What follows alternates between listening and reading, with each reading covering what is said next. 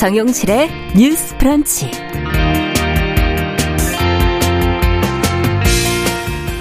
안녕하십니까. 정용실입니다. 국내에서 미투 운동이 시작된 지 벌써 5년이 다 돼 갑니다. 그 사이 성폭력에 대한 우리 사회의 인식, 그리고 경각심이 높아졌지만 또 여전히 답보 상태인 문제들이 있다고 하는데요. 최근에 열린 좌담의 내용을 좀 들여다보면서 과제와 해결 방안 같이 한번 모색해 보겠습니다.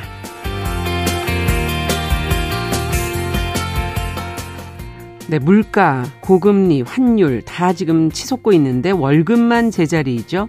한 푼이라도 아끼고 모으자 하는 분위기가 있습니다. 그래서 휴대전화 어플리케이션을 통해 작은 목표를 달성해 10원, 100원 단위로 돈을 버는 앱테크, 이른바 짠테크에 열심인 분들이 많은데요. 이렇게 한다고 큰 돈이 쌓이진 않지만 노력을 해서 얻는 보상의 가치는 크다고 하는데요. 자, 짠테크에 열중하는 사람들의 마음 한 편의 시에 비춰보도록 하겠습니다. 자, 8월 23일 화요일 정용실의 뉴스 브런치 문을 엽니다.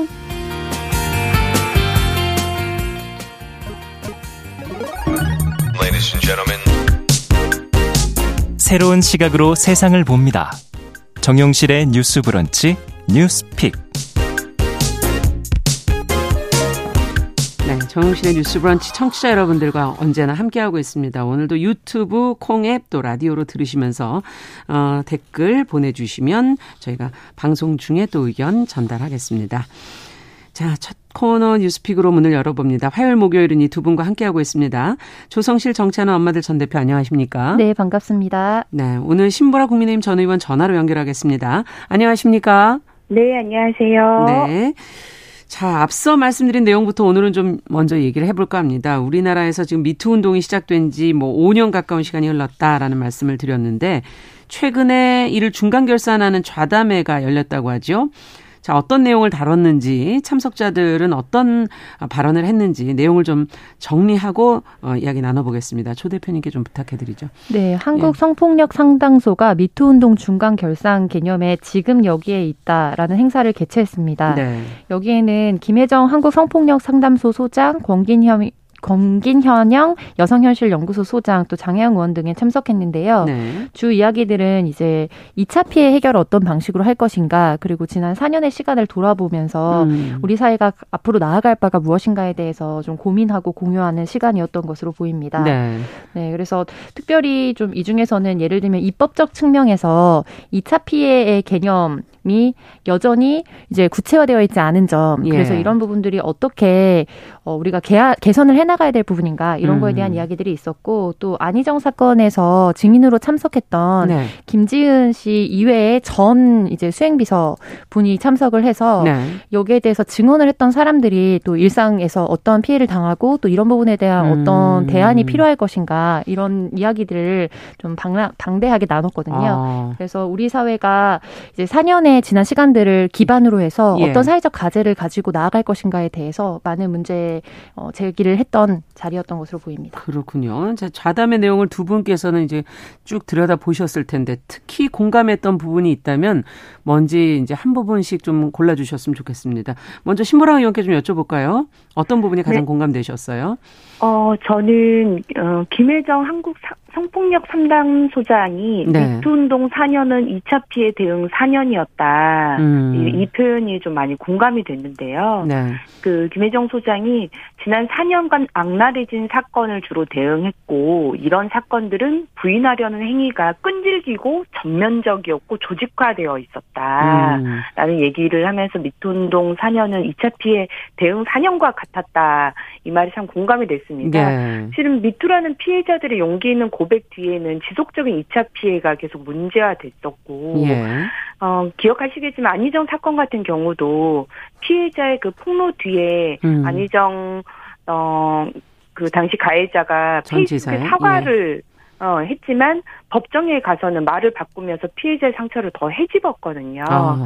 특히나 미투 운동은 저는 기득권과의 싸움, 특히 이제 권력형 성범죄의 경우에는 음. 성범죄에 대해서 은폐를 하거나 아니면 피해자와 증인에 대해서 회유를 하는 방식으로 음. 굉장히 그런 방식들이 끈질기고 그 소, 소장이 얘기했던 것처럼 끈질기고 전면적이고 조직화되어 있었고요. 음. 그래서 고 이하람 중사 사망 사건 같은 경우도 그렇죠. 군대 내부의 철저한 기득권 때문에 결국 그 한 생명이 목숨까지 잃어야만 했잖아요. 네.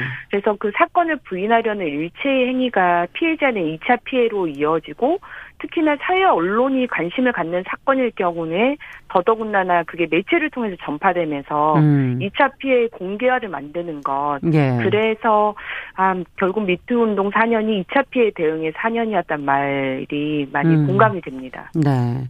조 대표님께서는 어느 대목에 또 공감하셨나요? 네, 저는 김혜정 부소장 발언 중에 현재 장애인 이동권이나 또 교육권, 차별금지법 관련 재정 운동이 진행 중입니다. 네. 근데 이제 성폭력이나 여성폭력에서 2차 피해 개념을 정립해 가는 것이 음. 또 다른 사회권을 확장해 나가는데 어떻게 도움이 될 수 있을까, 그리고 음. 보편성을 어떻게 확보해 갈 수 있을까를 고민하고 있다라고 말한 부분들이 네. 우리가 공통으로 지난 4년에 어떻게 보면 성과이고 또 앞으로 가야 되는 과제를 좀 압축적으로 보여준 단어, 그러니까 말이었다고 생각이 들었습니다. 네. 그래서 이 가장 핵심 핵심적으로 이 행사를 좀 표현할 수 있는 단어를 꼽아보자면 피해자는 일상으로 음. 어, 라는 표현이라고 볼 수 있겠는데요.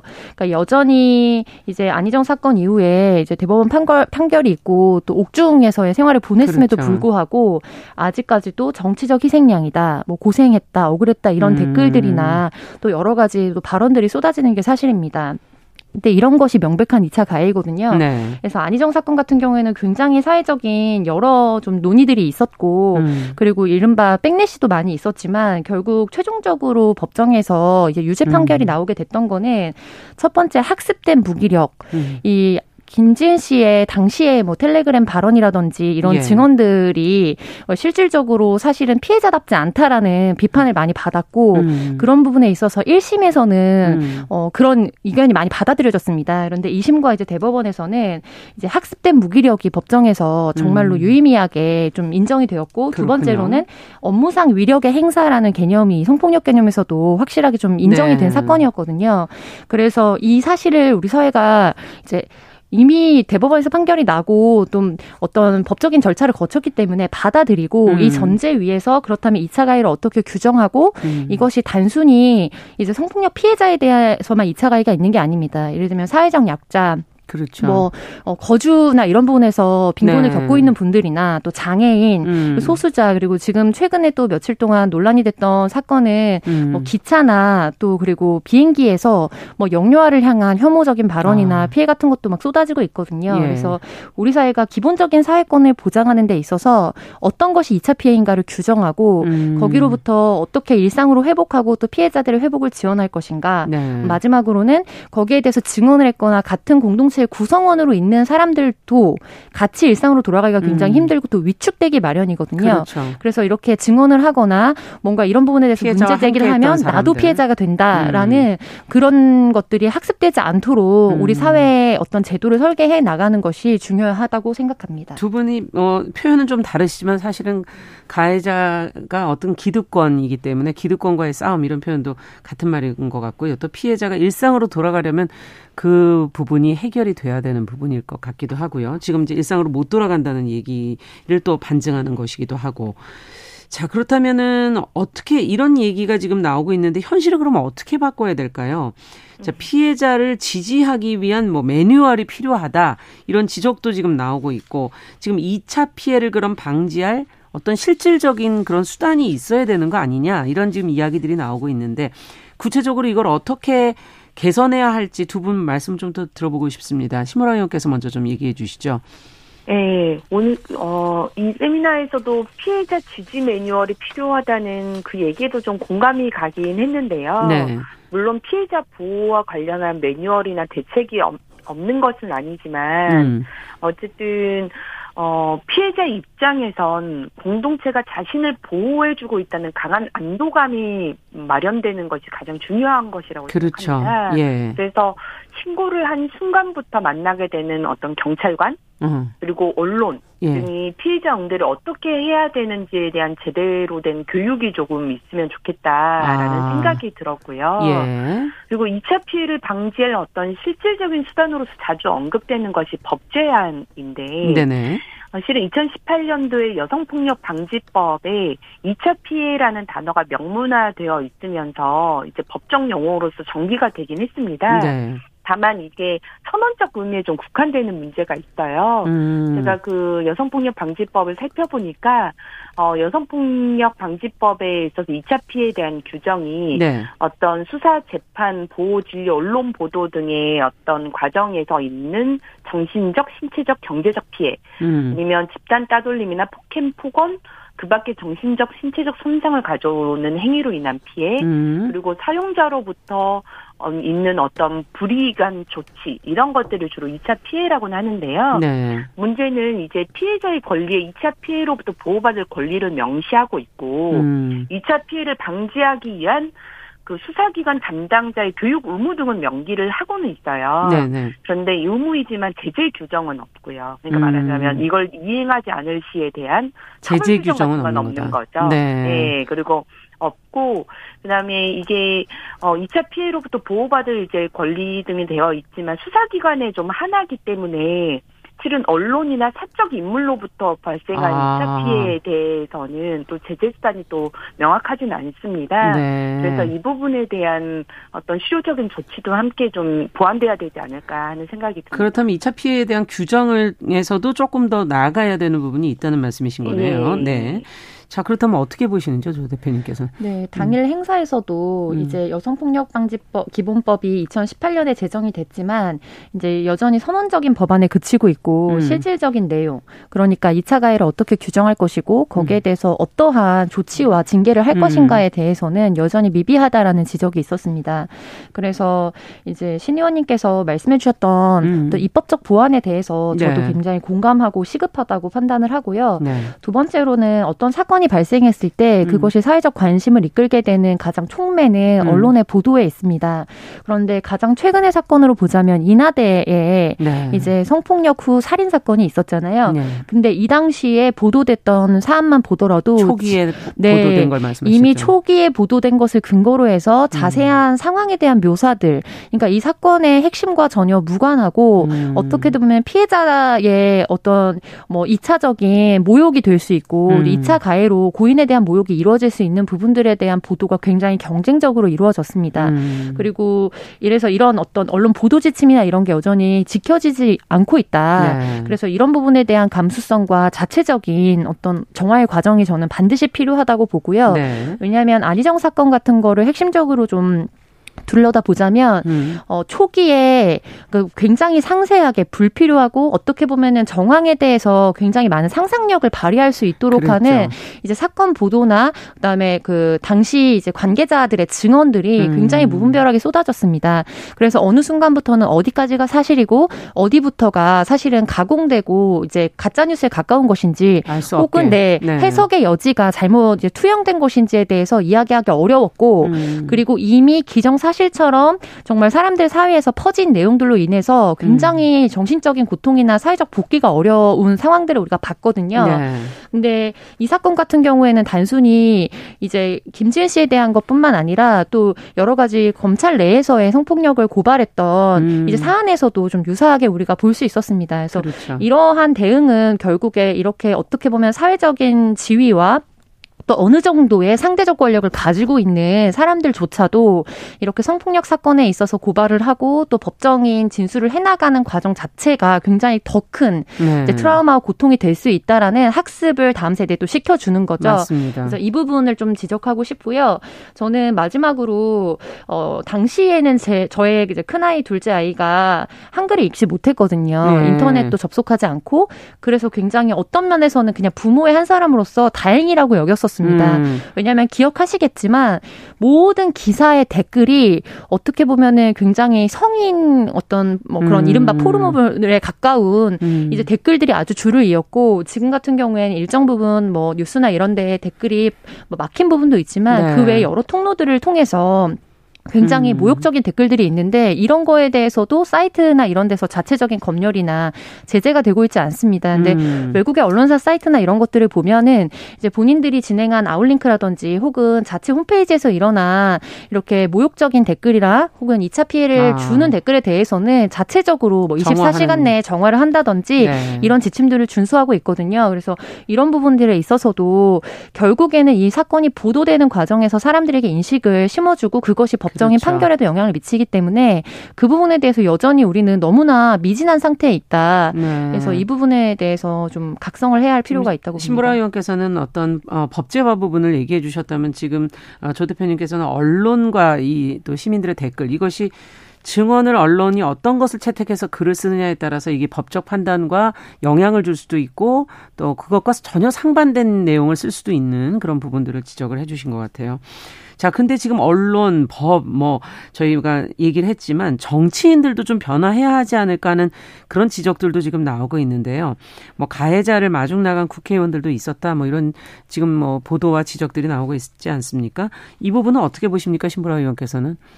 음, 가해자도 한 명의 사람이기에 인간적으로 그를 돕는 것 그 자체까지 비난할 수는 없지만 음.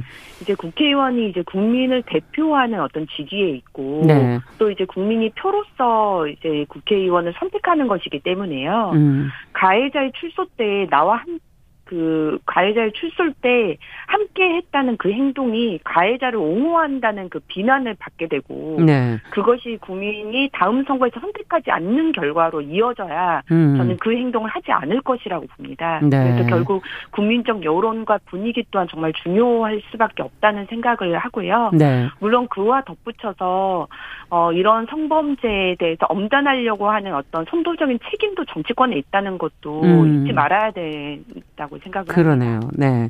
초 대표님께서 저는 입법 기구의 예. 한 사람 입법 그 자체가 입법 기구잖아요. 음. 국회의원을 음. 그런데 그 자체가 입법 기구인 사람이 이제 사법부의 최종 판결을 받고서 네. 사회적인 어떻게 보면은 정말 중차대한 책임을 이제 져야 하는 사람에 대해서 지지의 음. 메시지와 행보를 행보를 보였다는 거는 굉장히 부적절했다고 보고요. 네. 어떻게 보면 위임되지 않은 권력의 행사라고까지 해석할 수 있다고 봅니다. 왜냐하면 음. 우리가 입법, 사법, 행정이 정말 서로 견 제하면서 균형을 음. 갖도록 한 데에는 결국에는 각자의 판단을 사회적으로 그렇죠. 존중하라는 의미가 있는데 이 부분에 있어서는 굉장히 음. 월권적인 행위였다라고 사실은 왜냐하면 결과적으로 이게 보여지는 네. 사회적 메시지가 있거든요. 그래서 그 부분에 있어서 좀 경각심을 가질 필요가 음. 있다. 이것은 뭐 전후회나 의리를 보여주는 장이 아니다. 네. 네. 그건 은퇴 이후에 자기에게 사회적인 지위나 개인적으로. 이런 것들이 부여되지 않았을 때 해야 하는 일이라고 생각합니다. 네. 그리고 덧붙여 이제 정치적으로 음. 논의되고 있는 부분들에 음. 있어서도 어, 우리 사회가 갈 길이 멀죠. 네. 네. 자, 저희가 미투 운동이 시작된 지 지금 5년 가까운 시간이 흘러서 중간 결산하는 자담회와 더불어 저희도 같이 한번 중간 결산을 해봤습니다.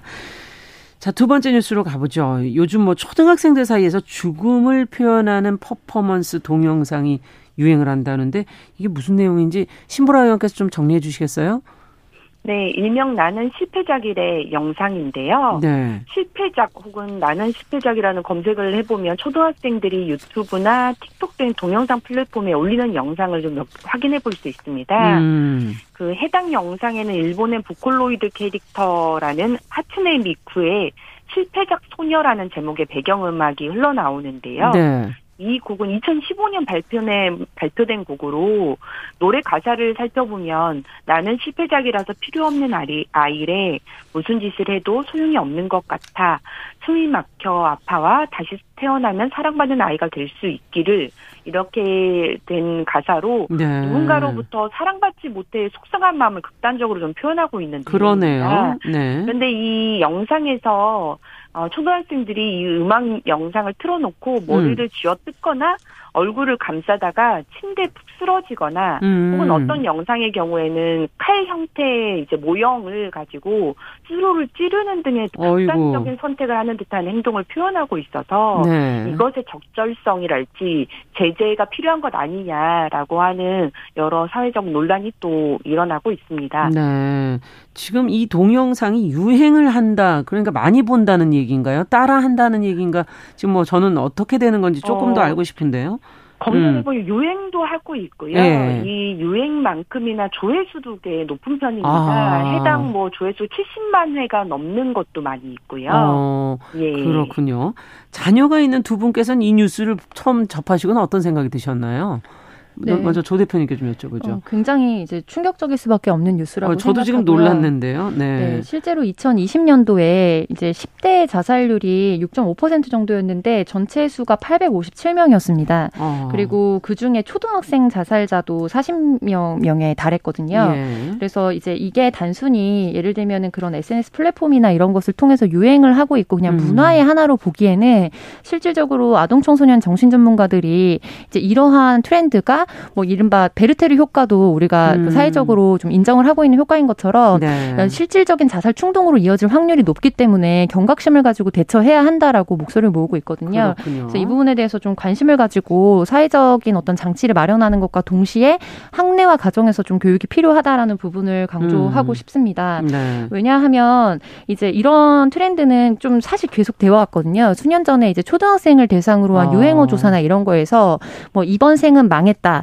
있다라는 의미를 함축하고 있는 이생망이라는 단어가 유행이다 이런 기사를 본 적이 있어요. 아. 그래서 이거를 얼마나 의미를 부여하면서 얘기를 하는지와 무관하게 어떤 문제의식이나 불편감이 없이 그런 대화와 문화에 젖어든다는 것 자체가 음. 사실 우리의 현실을 좀 보여주고 있다고 보고요. 그러네요. 네, 두 번째로는 예. 키즈 유튜버들 문제들이 사실 굉장히 좀 논란이 됐었는데 키즈 유튜버. 네, 이 사안 같은 경우에도 이제 150만 회 이상을 찍은 최초로 이 사안을 다시 한국 이 유튜버로서 좀 리메이크를 링크라고 해야 될까요? 그러니까 실사화했던 링크에 태그를 이제 달아가지고 연속적으로 뭐 70만회, 30만회 이렇게 찍은 유튜버들이 유튜브 컨텐츠들이 올라오고 있거든요. 아. 근데 이제 키즈 유튜버로 이른바 분류되는 이제 아동 청소년들이 이제 컨텐츠를 올리고 또 이런 걸로 인해서 결과적으로는 상업성이나 또 유행으로 인한 아. 어떻게 보면은 유명세를 갖게 거죠. 되는 거죠. 네. 근데 이런 부분에 있어서 그러면 우리가 이대로 둬도 되는 것인가? 아. 여기에 대한 건설적인 좀 논의가 시급하게 필요 필요하다고 판단합니다. 그렇군요. 어떻게 보십니까, 신보라 의원께서는?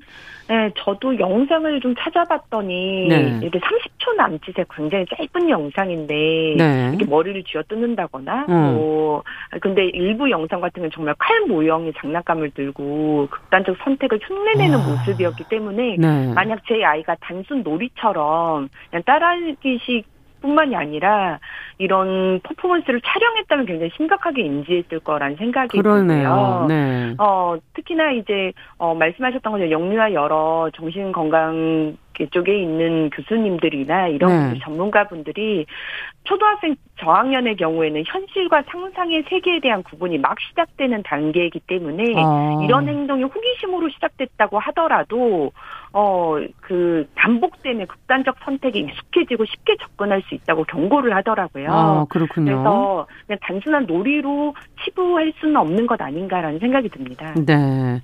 이걸 어떻게 지켜보기만 해야 되는 건지 이거 어 지도라고 뭐 어떤 매체 규제 방식으로 가야 하는 건지 그걸 떠나서 이렇게 된 우리의 현실도 돌아봐야 되는 건지 여러 가지 지금 복잡한 마음이 드는데요. 두 분께서는 어떻게 해야 된다고 보십니까?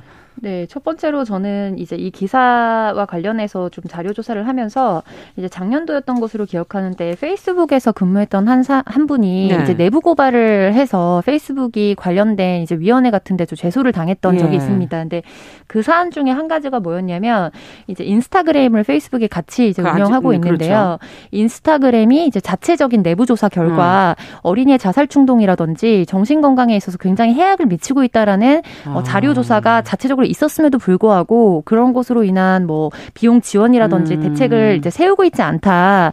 방관하고 있고 사실상 그걸로 인해서 어 사용자 그러니까 그 수익을 내고 있다. 있다라는 부분에 대한 지적이 있었거든요.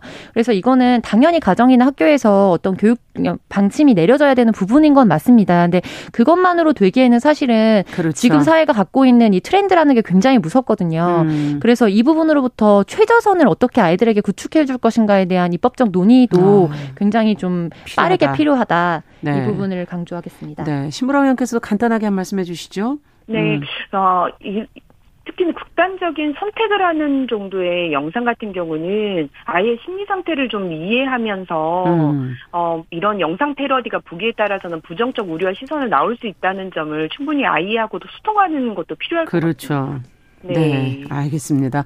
자, 오늘 뉴스픽 조성실 정치하나 엄마들 전 대표 신보라 국민의힘 전 의원 두 분과 함께 이야기 나눠봤습니다. 말씀 잘 들었습니다. 감사합니다. 감사합니다. 네, 감사합니다. 네, 정용실의 뉴스 브런치 일부 마치고 저는 잠시 후 돌아오겠습니다.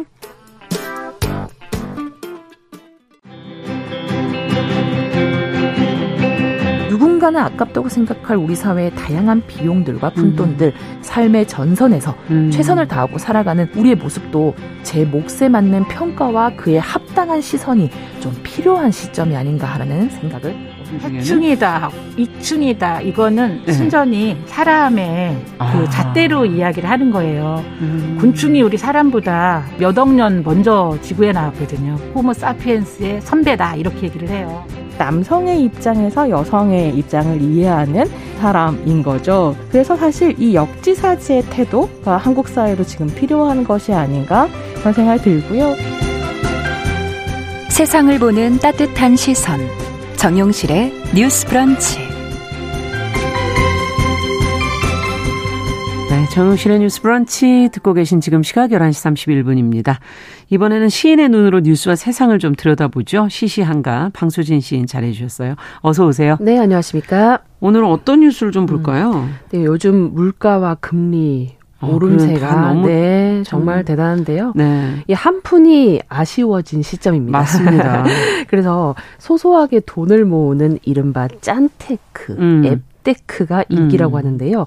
어떤 것들이 있을지 좀 한번 살펴보면 대표적으로 특정 미션을 달성하면 돈을 벌 수 있는 음. 전문 용어로 X2E, X2Earn 음. 앱을 이용하는 방식이 있는데 이 휴대폰 만보기 기능을 이용해서 천 걸음, 오천 걸음 뭐 이렇게 걸으면 10원, 20원, 30원 이렇게 알아요. 포인트를 네 받을 수 있는 은행 뭐 보험사 내 운동도 하고 돈도 받고 돈도 벌고 네, 일석이조다 뭐 이런 거 많이 네. 하시고 한 달 동안 20만 보 이상을 걸으면 최대 3천 원을 받을 수 있는 저축은행 앱도 있다고 해요. 음. 뭐 이런 것들은 사실 어, 버는 액수를 보면 하루 많이 벌어봐야 100원 뭐 단위이겠지만 그렇죠. 걸으면서 운동도 하고 게임처럼 보상도 받고 이런 재미가 있어서 음. 많이 하신다고 하는데요. 이 밖에도 퀴즈를 풀면은 얼마, 아. 광고를 보면 또 얼마, 설문조사를 참여하면 또 얼마 아. 이렇게 포인트를 주는 앱을 많이 사용한다고 합니다. 그런가 하면은 포털 사이트에 구매한 제품의 이제 영수증 사진을 등록해서 10원 단위의 포인트를 차곡차곡 모으거나 네. 열심히 쓰면은 포인트나 상품을 주는 블로그 주간일기 이벤트에 참여하는 분들도 아. 많이 늘었다고 하는데요. 이게 소소하게 돈을 벌다 보니까 노력 대비 보상이 적고 푼돈을 한 곳에 모으기가 힘들어서 사실은 돈이 된다고 하기는 어려울 것 같은데 아. 그래서인지 디지털 시대의 돼지 저금통이 아니냐 디지털 폐지 줍기가 아니냐 이런 말도 나온다고 하는데요. 아. 이게 버는 돈의 액수와 상관없이 얻게 되는 소소한 만족감 그리고 보상 같은 것들 뿌듯함 이런 것들을 때문에 좀 많이 하시는 거 아닌가 그렇군요. 싶습니다. 방수진 씨는 하신다면서요? 어떤 걸 하고 계세요? 네 맞습니다. 저 역시 짠테크 앱테크 하고 있는 사람 중에 하나였는데 네. 방송국 오는 길에도 저는 50원 벌었습니다. 음. 네. 이 재미에 푹 빠져 있는데요. 특정 은행 앱에서 하는 매일매일 출석 체크, 음. 매일매일 OX 퀴즈 풀기, 음. 미니게임 세판 하기, 뭐 이런 것들을 매일매일 반복함으로써 야. 하루 최소 이제 100원의 이상의 수익을 얻고자 노력을 하고 있는데 네. 많이 벌 때는 뭐 진짜 몇백 원씩 벌 때도 있고요. 어. 이런 돈을 모아서 저는 군것질 비용으로 사용하고 있습니다. 어. 네, 벌이가 시원치 않으면 군것질을 못 하기 때문에 다이어트 효과가 병행된다는 아주 좋은 그러면 이건 안 버는 게 나은 거 아니에요? 맞습니다. 하지만 군것질을 하고 싶기 때문에 네. 네, 열심히 하고 있습니다. 어쨌든 시간을 많이 투자했는데 지금 달성하는 목표가 뭐 10원, 100원 이렇게 쌓인다고 음. 하니까 이걸 해야 하나? 이런 생각도 들기도 하고 요즘 말로 현타 온다 이렇게들 표현들 하시잖아요. 근데 도대체 어떤 마음으로 도전하고 하면서 어떤 생각을 하는 것인지 맞습니다. 그게 궁금해요. 이게 뭐 일주일에 뭐 적어도 음. 많아도 몇백 원 단위이기 때문에 막상 참여하는 당시에는 그런데 현타가 잘 안 와요. 어, 제가 직접 해보니까 아, 내가 딴 거 할 시간에, TV 볼 시간에 이렇게 투자를 해서 돈을 10원, 벌고 있는데. 와, 정말 기특하다. 아. 그런데 이게 언제 현타가 오냐면, 음. 시간이 좀 흘러서 1, 2주 지나면 문득 섬뜩해져요. 왜요? 어, 내가 2주 동안 얼마를 본 거야, 그러면? 근데 뭐 몇백 원? 이렇게 되면, 아. 어, 이게 다 무슨 소용인가? 내가 무슨 부경을 누리겠다고 이런 노력을 한 건가? 이런 음. 생각이 들면서 굉장히 힘들어지시는 힘들어지는데 음. 갑자기 근데 늦어서 이렇게 살면서 예상치 못한 이유로 지출을 하는 경우가 많이 있잖아요. 많아요. 뭐 늦게 갑자기 일어나서 뭐 택시 타서 평소보다 교통비 두세 배 썼다든지 예. 아니면 매장 상술에 넘어가서 물품을 과소비해 버렸다든지 그럴 바에는 차라리 정말 하나 안 사고 좀 더 일찍 일어나는 게 더 나을 그러니까요. 그런데 이런 행위가 벌어졌을 때 자괴감이 심합니다. 음. 돈 버는데 제가 2주 동안 노력해서 300원 벌었는데 오늘 이렇게 3,000원을 버리다니 나, 아, 내가 아. 뭐하니 이렇게 우울감이 시달린 적도 있었는데 네. 그러면서도 이 챌린지에 계속 도전을 하는 이유는 아까 전에 말씀드렸던 것처럼 아이러니하게도 음. 그 과정 속에서 나 자신에 대한 기특감을 느낄 수 있을 있 기 음. 때문인 것 같아요. 그래, 땅을 파봐라. 돈 10원이 나오나. 음. 그래도 나는 지금 10원, 20원이라도 벌려고 하고 있지 않느냐. 이런 생각에 자아 효능감이 좀 높아진다고 할까요? 그러니까 어쨌든 실질적인 도움이 된다기보다는 돈 벌기가 얼마나 어려운 건가를 느끼고 또 쉽게 써버린 푼돈을 음. 내가 이렇게 음. 쓰면 안 되는데 하는 생각도 하시게 되고 뭔가를 쌓아가는 그 성실한 과정 뭐 이런 것에 의미가 있는 거군요. 맞습니다. 어, 말씀드렸던 것처럼 이게 실질적 경제적 도움이 된다고 생각하기는 음. 좀 어렵고요. 하지만 내가 평소에 뭐 단돈 100원쯤이야, 500원쯤이야 하면서 음. 그냥 사버려, 그냥 해. 이렇게 넘기면서 써버렸던 돈이 정말 이렇게 어렵게 버는 돈이었구나. 음. 이런 깨달음을 얻을 수 있고요. 네. 한편으로는 전또 이런 깨달음을 얻었어요. 아, 돈 10원, 20원 모으는 데만 나의 정력과 시간을 투자해 볼 게 아니라 음. 다른 방식으로 내 삶에 좀 이 투자를 적용해 본다면 그렇죠. 나는 50원, 100원이 아니라 나의 1년, 5년이 달라지는 효과가 나오지 않을까. 아, 그럼요. 그래서 아무리 강한 신념을 가지고 있어도 우리 거의 다 작심삼일 하지 않습니까? 맞습니다. 그런데 단번엔 대단한 결과를 이루기 위해서 뭐 뛰어든다는 음. 게 아니라 이렇게 한 푼, 두 푼 모으는 마음으로 음. 한 걸음 한 걸음씩 나아가는 기분으로 좀 도전과 발전을 해본 다 본다면 우리 삶의 소기의 성과를 이루지 않을까 음. 이런 생각도 해봅니다. 네, 지금 티끌 모아 태산이다 이런 표현이 여기서 지금 떠오르기도 하고 어쨌든 지금 경제적으로 어려운 시기고 또 특히 젊은 세대들 부의 사다리를 오르기 힘든 시대다 이렇게 표현을 하기 때문에 티끌 모아 먼지라는 자조적 표현도 옛날엔 태산이라 그러는데 이제 먼지라고 하는 표현도 하기도 하는데 어, 어떻게 보세요? 어, 네, 요즘 같은 시대에 어떤 표현이 맞다고 보세요? 저 이게 요즘 같은 세상에 티끌 모아 태산이 맞는 말일까? 뭐 음. 이런 생각이 들기도 하는데요. 저는 이 말의 의미를 비단 경제적 효과에만 음. 쓰기보다 우리 삶의 어떤 자세에 좀 빗대어서 살펴볼 필요가 있지 않나 생각이 드는데 네. 요즘 시대 저는 참 쉬워진 시대다. 저는 이렇게 음. 보거든요. 음. 뭐든지 쉽게 사고 쉽게 버리고 쉽게 소비하고 음. 그러다 보니까 우리 삶의 비중이 좀 작고 약한 것들은 점점 우리 시선에서도 멀어지고 음. 소중함을 잊고 살지 않나 싶어요. 그렇죠. 왜냐하면 세상의 흐름이 굉장히 빨라졌지 않았습니까? 맞아요. 아날로그에서 디지털화로 넘어가면서 우리 삶의 변주 속도가 굉장히 빨라졌습니다. 음. 그렇기 때문에 저는 티끌 모아 태산이라는 말은 요즘 시대에 빗대어서 말을 하면 음. 티끌이나 태산의 방점이 찍히는 게 아니라 모아라는 동사에 있다고 저는 봐요. 아. 왜냐하면 요즘 현대인들에게는 뭐 티끌도 좋고 태산도 좋지만 그걸 매일 모으고 관리할 심리적 여유가 없다는 아, 말이거든요. 예. 크고 돈이 되는 것에 집중을 해도 모자랄 시간인데 하나하나 언제 차곡차곡 모으겠냐. 어. 그런 생각을 대부분 현대인들 할 것 같아요. 맞아요. 그럴 시간에 복권을 사서 한 방 노리겠다. 저는 음. 이런 사람이 더 많을지도 모르겠다 생각이 듭니다. 음. 하지만 이 짠테크 앱테크를 하게 되면서 말씀드렸던 것처럼 아, 나라는 사람이 아주 사소한 일에 작은 것들에게도 이런 관심과 투자를 음. 기울일 수 있는 사람이구나. 나는 그런 행위를 통해서 비로소 내 자신을 평소에 못 음. 발견했던 야, 너 참 꽤나 괜찮은 아이구나 음. 라는 모습을 발견하게 된다는 의미에서 요 짠테크, 앱테크가 음. 의미가, 의미가 있다라고 있다. 봅니다. 그렇군요. 네. 그렇다면 오늘 여기에 적합한 뭐 시가 있을까요? 네. 짠테크, 앱테크는 짠, 요즘에 나온 건데. 그죠. 예. 이 짠테크, 앱테크를 실제로 하는 저의 입장에서 음. 제가 이걸 하면서 어떤 솔직한 심정을 느꼈는지 요런 걸 좀 음. 말씀드리고 싶어서요. 이원하 시인의 노을 말고 노을 같은 거라는 좀 재밌는 작품 준비했습니다. 어, 잠깐 읽어드리고 마저 음. 말씀 나누도록 하겠습니다.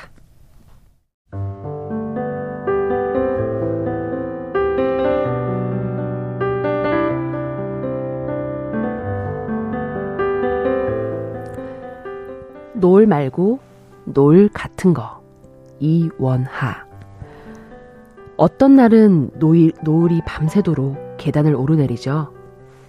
그 노을에 스친 불, 술잔은 빛나기 시작하죠. 그뿐이죠. 그저 그뿐인 것에 시선이 가죠. 술을 삼키거나 화를 삼킬 때마다 떴다가 지는 노을이에요.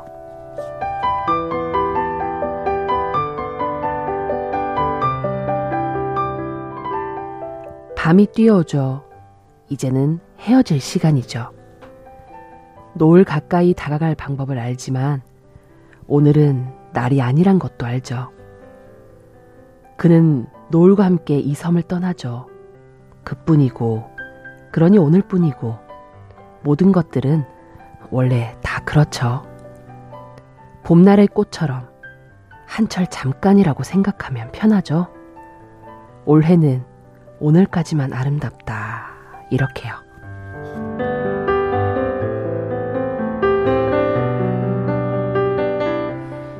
이원하 시인의 노을 말고 노을 같은 거. 이 표현이나 어투가 굉장히 좀 편안한 친구가 말해주는 것처럼 맞습니다. 좀 예, 편한 느낌이 이렇게 있네요. 좀 대화체식으로 음. 이렇게 구성을 하는 게 이원하 시인 작품의 좀 특징이긴 한데요. 네. 오늘 짠테크 앱테크 관련해서 말씀 나눠봤는데 이게 참 10원, 소시, 50원 소액의 돈이라고 벌어보고자 시작한 이 소소한 음. 돈벌이 음. 사실 경험하다 보면 뭐 소소한 기쁨도 누리고 자신에 대한 기특함을 느낄 수 있기도 하지만 생각하지 못한 순간에 그 이상의 돈을 써버리거나 허망한 소비가 이루어져 버릴 때 네. 나름의 현타도 오고 허탈함도 느끼게 되잖아요. 그럼요.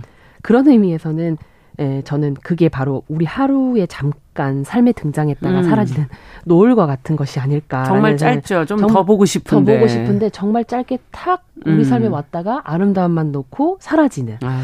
저는 그때 그런 생각이 들더라고요. 아니, 물론 이 금액이 쌓이고 쌓여서 나에게 도움이 되겠지라는 생각으로 소액벌이를 해보는 것도 좋지만 사실 이 소액벌이는 그 벌어들이는 데에 목적이 있다기보다는 음. 그 노을 같은 찰나의 짧은 시간일지라도 무언가를 위해 자신이 꾸준한 노력과 시간과 열정을 바치는 그 모습을 발견하는 아. 그 존재 가치의 뿌듯함에 네. 그 이유가 온전히 있지 않나. 그러니까 뭔가 대단한 벌이가 되지 않더라도 그 자체만으로도 음. 그 행위가 참 아름답게 음. 노을처럼 느껴질 수 있는 이유라고 저는 생각을 합니다. 네. 짧지만 하루 중에 가장 아름다운 순간을 남기고 반짝 사라지는 노을처럼요. 네. 작은 일이라도 최선을 다해 노력해보는 자신의 모습, 자신 조 차도 평소에 잘 발견하지 못했던 모습을 발견하게 해주는 음. 소액벌이의 매력. 음. 음, 요게 한번 생각하게 되는 하루가 아닐까 생각이 네. 들었고요. 여러분들의 삶에는 또 어떤 노을과 같은 존재가 있어서 음. 여러분도 몰랐던 모습을 매일매일 발견하고 계실지가 그러네요. 참 궁금해지는 하루입니다. 짧지만 나에게 아름답게 느껴지는 순간이 과연 그쵸, 무엇인지 나를 나를 바라보는. 네, 네, 한번 생각해 보실 필요가 있겠네요. 시시한가 오늘은 푼돈을 벌면서 작은 어, 즐거움, 배움을 얻는 짠테크, 앱테크에 관한 이야기 방수진 시인과 나눠봤습니다. 말씀 잘 들었습니다. 네, 감사합니다.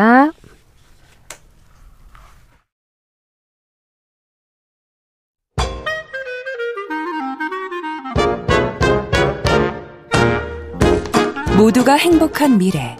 정용실의 뉴스 브런치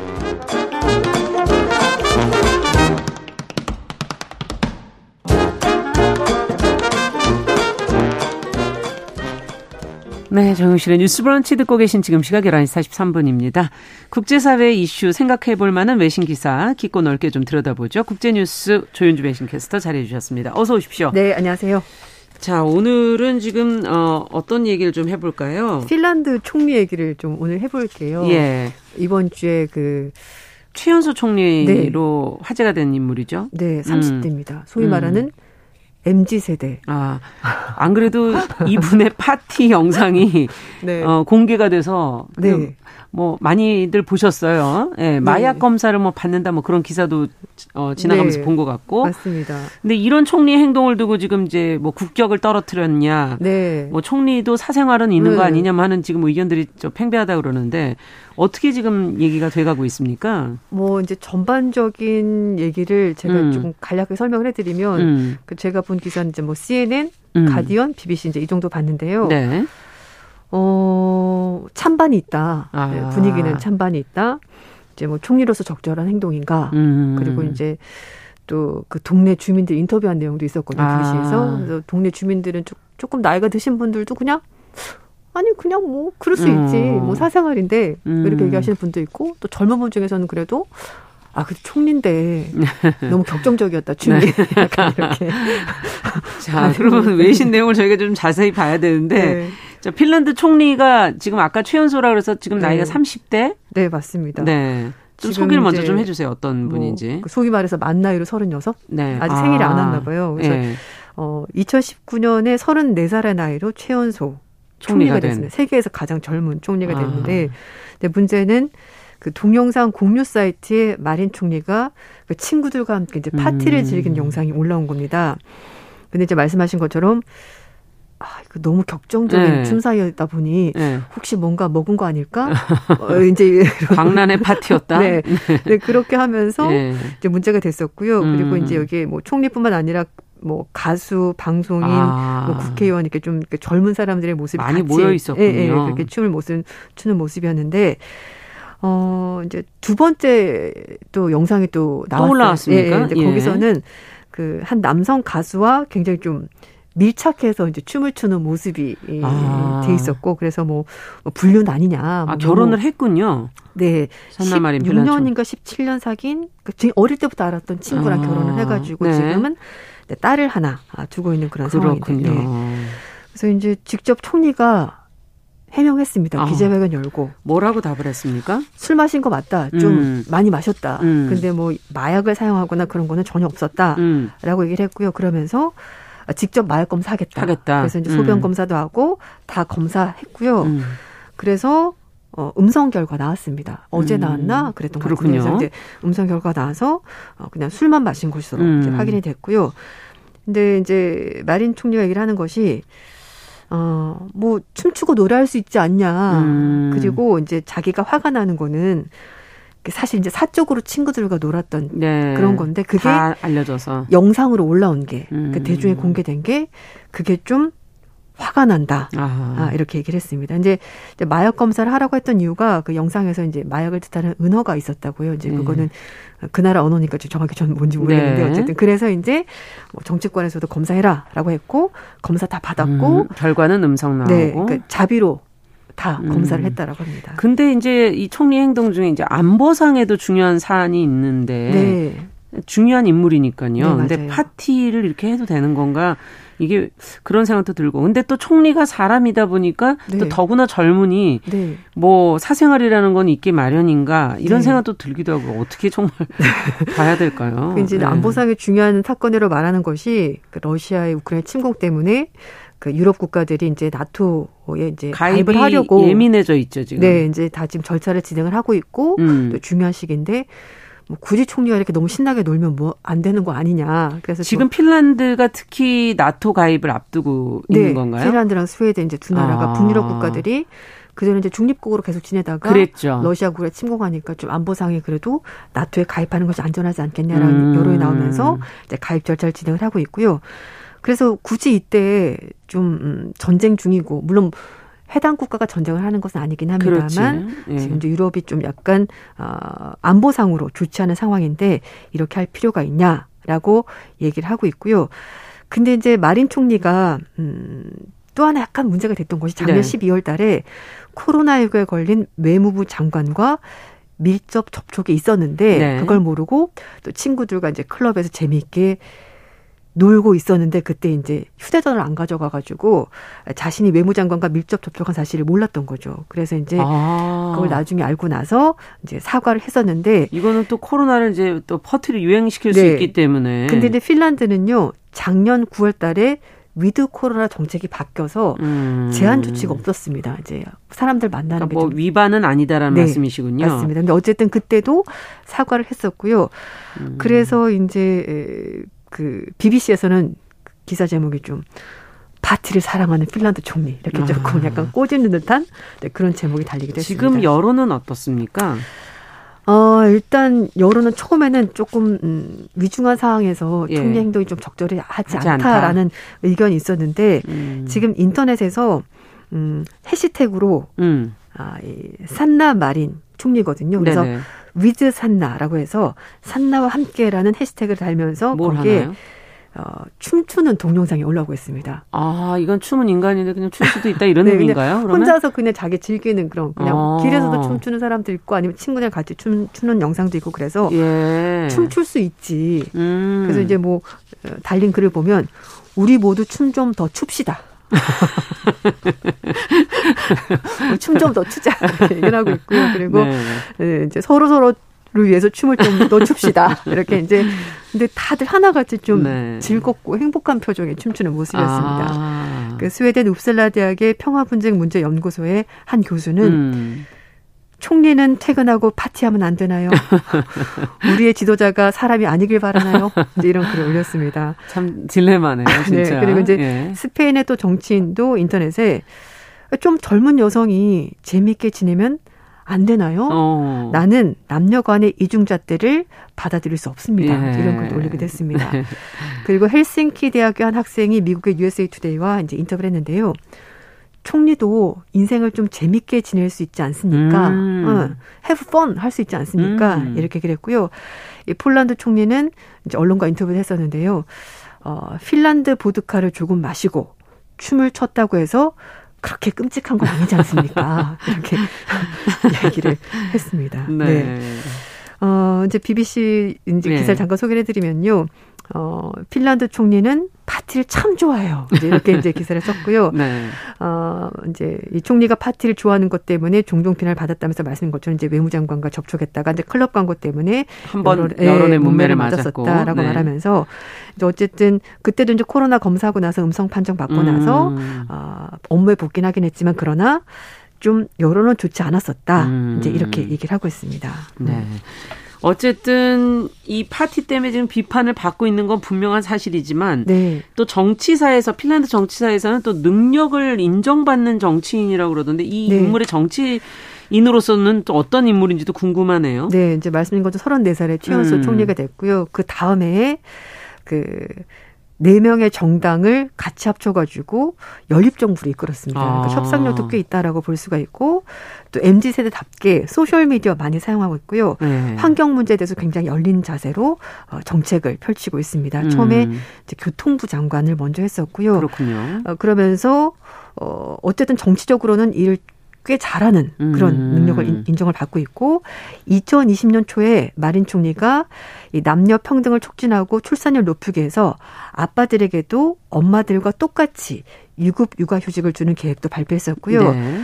또 아빠를 위한 육아휴직 제도도 기존 육아휴직 등과 동일하게 7개월까지 연장하기로 이제 그런 네. 남녀 평등에 대해서 굉장히 신경을 써주고 그렇군요. 어, 남성들뿐만 아니라 여성들 다 같이 음. 일을 할 수 있도록 환경 원래는 마린 총리는 어떤 성장기를 가지고 있나요? 근데 또 개인적으로는 조금 네. 어려웠습니다. 어. 어, 엄마가 마린 총리가 이제 어릴 때 10대 때 이혼을 음. 하셨어요. 그래서 이제 경제적으로 좀 어려웠었고 근데 이제 마린 총리가 어려웠던 것이 엄마가 아빠와 이혼하고 나서 여성 파트너와 다시 음. 가정을 꾸리게 된 거죠. 네. 그래서 이제 이거를 본인이 공개적으로 말할 수가 없어서 10대 때좀 음. 어렵게 지냈었고 뭐 빵집에서도 일하고 음. 뭐 잡지도 배달하면서 어렵게 지냈는데요.